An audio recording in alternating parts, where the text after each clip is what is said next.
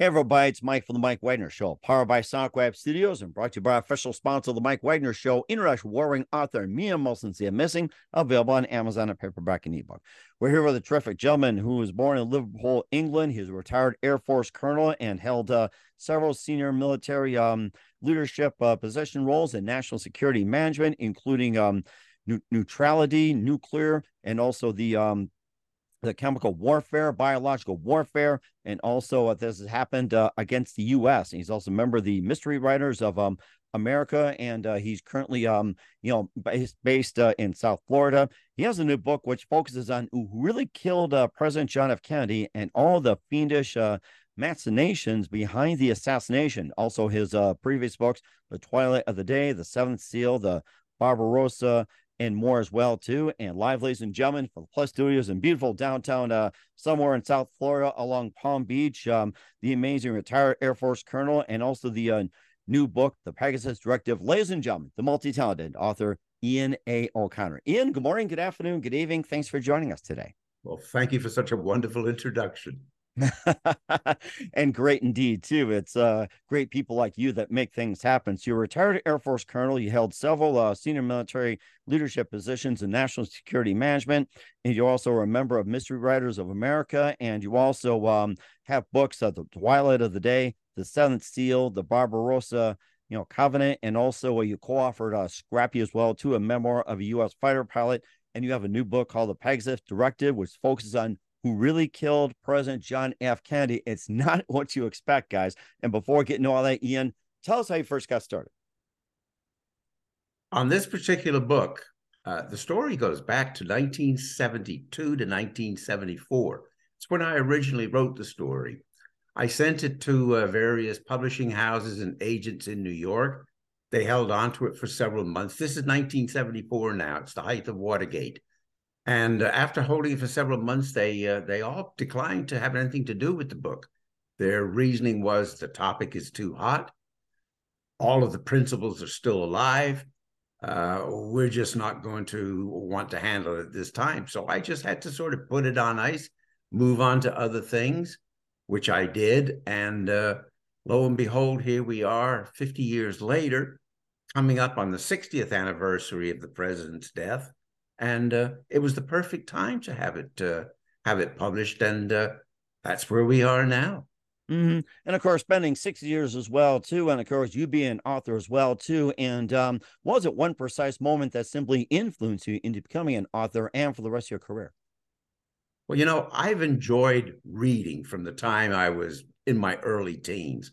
In fact, the first book that I really remember having a an impact on me was from an unknown British author at the time. The book was Casino Royale. The unknown author was a man named Ian Fleming. Yes, well, I remember that. yeah. movie. Yes.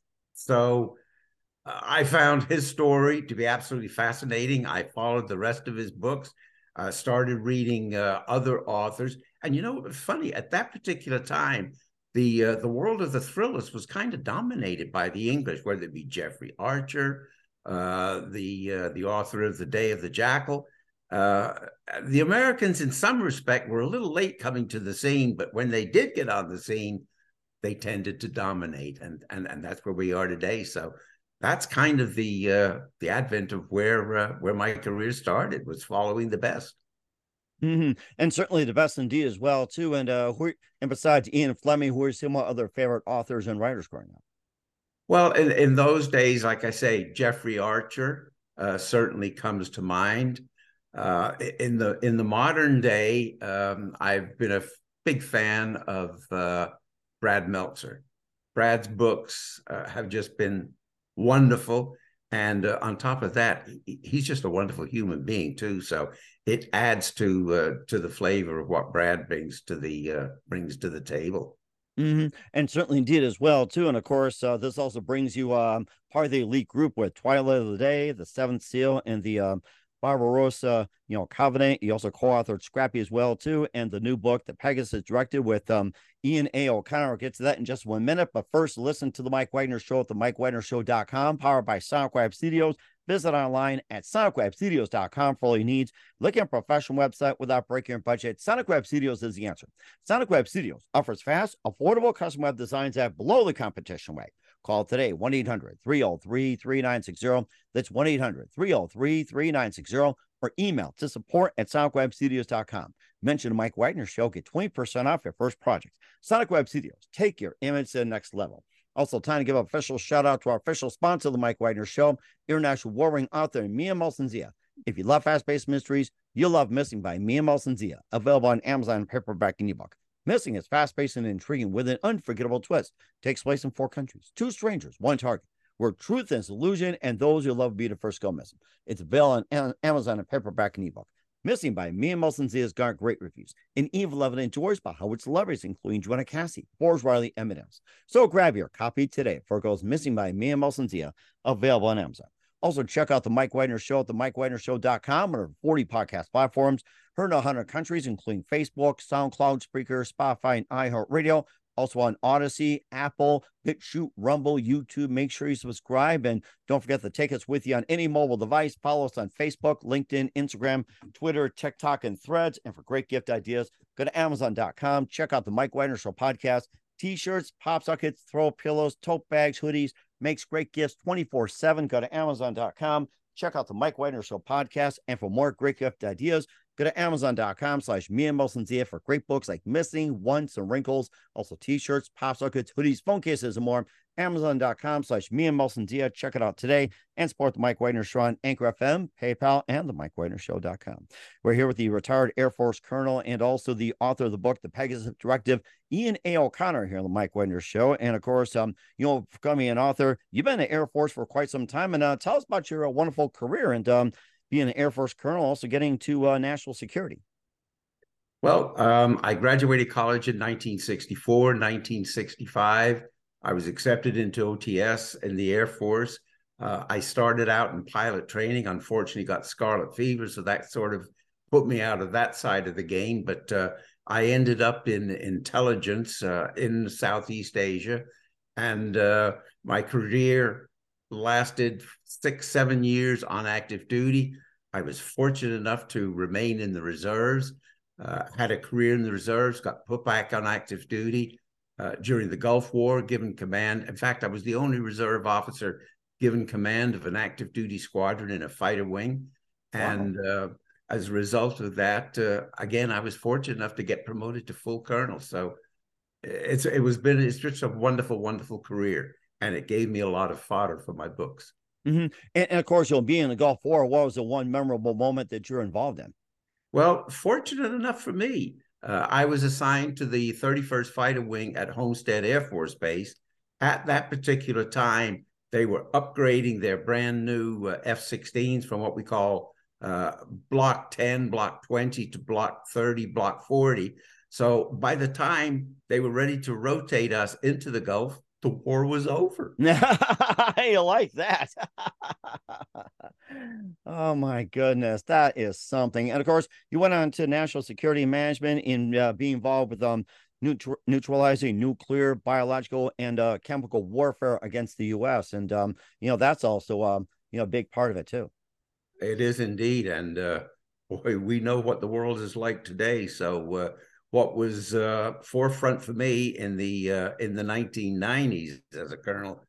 Uh, it's there just in stark, naked contrast. It's there today, and uh, these people in that particular field, they've got their hands full. Mm, they certainly do as well too, and of course, you know everything all plays out, and of course, the events that happened with you being Air Force and also in the Gulf War has been the basis of the books. You also wrote the Twilight of the Day, the Seventh Seal, and the uh, Barbarossa Covenant as well too. He also co-authored Scrappy, a memoir of a U.S. fighter pilot. And um, you know, tell us more about those books and uh, what inspired you to write them. Well, the first book that was published was The Twilight of the Day. Very interesting story. Uh, in fact, when it was published, I had friends in the Pentagon who contacted me and said, "Are you giving away information that should never be uncovered?" And uh, I said, no, this is strictly fiction. Basically, the story revolved around 10 U.S. Air Force and Navy pilots, known prisoners of war, known to be the Hanoi Hilton. And literally hours before the peace treaty was signed, these 10 known prisoners disappeared off the face of the earth. Well, it turns out that they were sold to a rogue country for $70 million because these men, not only being pilots, they had one other particular talent that was looked upon as necessary in this particular regime, and that was they all had backgrounds in nuclear physics. Wow. Nuclear physics. That was something. And, and what was the reason for them uh you know, you know, taking taking hostage and being used for nuclear physics? Well, as you can imagine, the uh the despot, the antagonist was Colonel Gaddafi of Libya. Mm. And we know that he was working on trying to develop a nuclear weapon the same as Iran is today. But the big stumbling block that he was facing was being able to manufacture a trigger to detonate a nuclear weapon. A lot of people can enrich uranium to a 90 plus percent, which is necessary for a nuke. But the talent comes with being able to trigger that explosion in such a way that it takes place in a microsecond and it's a uniform explosion. And that's where Gaddafi knew he needed help. And he searched around, where am I going to get this help? And some idea of his said, let's go to the prison camps in North Vietnam. We know that some of their pilots have these backgrounds. He culled the public records and discovered that these 10 men were who he was looking for. So he offered North Vietnamese money. They accepted, and these 10 men disappeared. Oh my goodness. And that was a very interesting book. The That's why the day, of course, we're not going to get into too much of it and to give it away. You also have the seventh seal as well. And uh, tell us more about that one. The seventh seal and uh, its follow on book, The Barbarossa Covenant, deals with a retired FBI agent who finds himself sort of drawn into an international conspiracy involving the Russians and the Vatican's and the quest for power in uh, in Moscow at the time. Uh, what the Russians were attempting to do was literally move the congregation of cardinals from Rome to Moscow, have them under the control of the patriarch of Russia, even though the Pope would still be the nominal head, and basically they would be able to sort of control Christendom. Once you've controlled all of Christendom, then you can certainly look for a world domination that the Russians have been looking for since 1917. Mm, that is really interesting. And of course, um, you know, ha- having that as well too. And of course, you know, we're all getting close at seventh seal. You also co-authored Scrappy as well too, a mo- memoir of U.S. fighter pilot. And um, you know, you contributed that one pretty good. Scrappy was a very interesting subject, and I say was because he just died within the last year at 101 years of age. Oh my goodness! Yeah. I think I saw that. Now, come to think of it, I'm glad you reminded me. 101. Wow. 101 years of age, and he was a fighter pilot's fighter pilot. Scrappy made the name for himself in 1958 when he took a stock F 104 fighter up to the edge of space. No one had ever been beyond 80,000 feet. He took this airplane up to like 101,000 feet, maybe just a slight less, and uh, was successfully landed back at Edwards Air Force Base. And for that feat, he won the Collier uh, Award in that year. Now, to put it in perspective, 10 years before him, the winner of the Collier Award was a guy named uh, uh Chuck Yeager. And Chuck oh, Yeager, as yes, you know, the speed record. That's right. There you go. He broke the sound barrier. And uh, 10 years after Scrappy, a guy named Neil Armstrong was awarded the Collier Trophy for some particular flight he did. So mm-hmm. Scrappy was in very good company. His life story was absolutely fascinating. Now, now a question I kind of had, you thought about, uh, you know, having um Scrappy go up to about uh, what was 101,000 feet, 80,000 feet. And then what, what was his motive right there to uh, make him go that high? What was his motive? Well, his motive was he volunteered. The uh, Air Force and uh, Kelly Johnson at Lockheed said, We want to set a world record. We think we've built the airplane to do it, the F 104. And uh, they wanted just a line pilot from the Air Force to, to be the one to break the record. And uh, whether it was the short straw or not, Scrappy was picked and uh, Scrappy flew the mission. he made it look easy as well, too. Well, he made it look easy, but I can tell you that Scrappy, when he landed at Edwards, he had zero fuel in his tanks. It was like a dead stick landing because Whoa. they needed that airplane to be as light as possible in order to be able to zoom it up to the height that he took it. And, and, and so it, it had to have like almost zero fuel to get up to 101,000 feet. Is that right? Well, they had calculated at Edwards how much fuel you needed to take off, to get out to the test range, to set the right parameters, to zoom the airplane. And uh, you, part of the test said if you want to make a flight record, you have to land back at the place you started. So if he had landed at an alternate field because of running out of fuel, the record wouldn't have wouldn't have counted for anything. So it was kind of touch and go.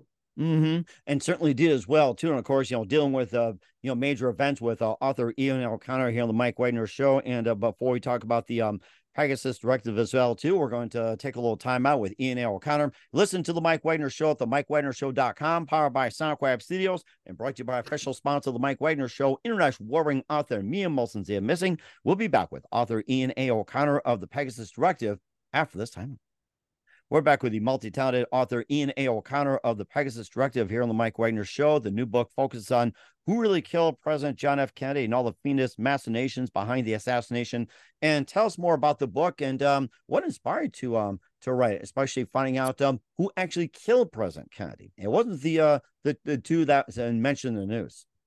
Well, as you know, this is the 60th anniversary of the death, of the assassination of President Kennedy. And uh, the world has been told that there was one lone assassin named Lee Harvey Oswald. Well, here we are several decades later.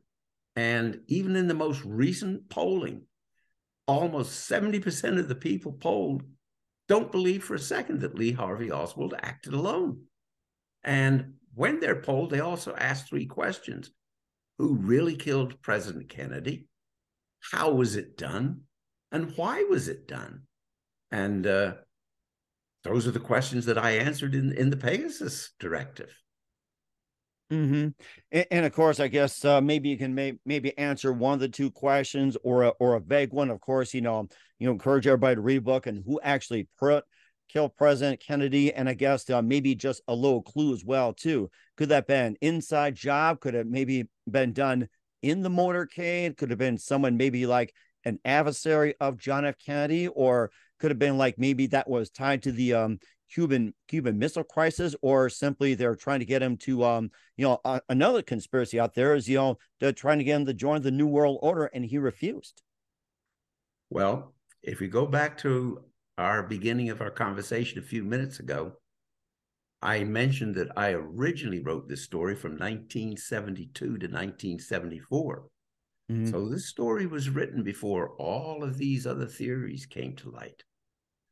In the Pegasus Directive, my book starts in 1972 with the Soviet spy master defecting to the Canadian embassy in Rome, asking that he wants to have political asylum in America in exchange for vital information that he has regarding the future well being of America and that his information is perishable.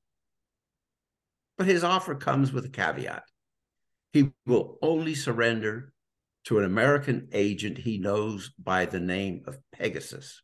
Hmm. Well, when Pegasus debriefs this Russian spy master, he finds that he is the number two man in the KGB, a, a major general, and not only that, he was the mastermind behind the Kennedy assassination. Mm.